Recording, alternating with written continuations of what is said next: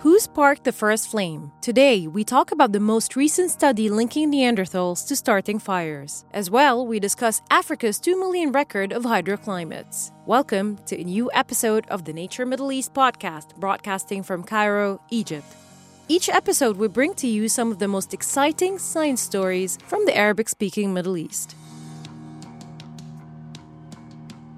The origin of fire in our heads is very much linked to an image of an ape like Neanderthal wrapped in bearskin, either sitting next to a fire or attempting to start one using stones. This image, to some extent, is accurate. New research and scientific reports published earlier today confirms that indeed Neanderthals knew how to start their own fires using stone tools, not unlike modern humans. Except that, despite our impression that they were dim witted and more animal like than human, the find is perhaps another piece of evidence of their intelligence. While previous research has shown that Neanderthals did use fire, the means by which they acquired it, whether through collection of natural fire or by producing it themselves, remained a mystery and a matter of debate. But this new study gives us a solid theory.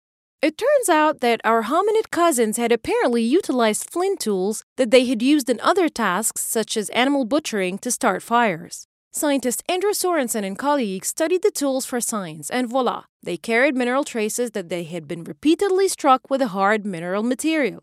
To test this, the researchers went on to produce mineral traces on eight replica flint tools by using them in different ways against stony materials, including fire making, of course.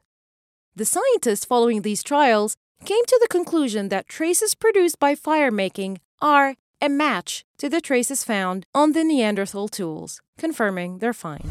You're listening to a new episode of Nature Middle East podcast. Coming up, reconstructing ancient hydroclimate in Southeast Africa.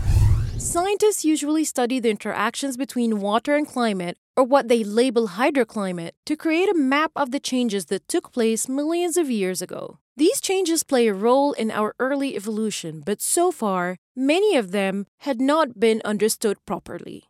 In a new research in Nature, scientists use a marine sediment core from offshore of the Limpopo River in southeastern Africa to reconstruct the hydrological changes in the area together with the sea surface temperature record of the southwestern Indian Ocean for the past 2.14 million years. The authors of the new study found that there was a long term trend towards more arid condition in southeastern Africa between approximately 1 and 0.6 million years ago. The scientists say that there was a gradual contraction of the rain belt towards the equator in response to increased Antarctic ice volume. This dryness, or dry weather, has eventually contributed to the extinction of P. robustus, an early human ancestor that lived between 1.8 and 1.2 million years ago. If you've enjoyed this episode, do follow us on SoundCloud and iTunes. You can also subscribe to our weekly newsletter to have the latest news and feature stories delivered right to your email. I'm Pakina Maimer, and thank you for listening.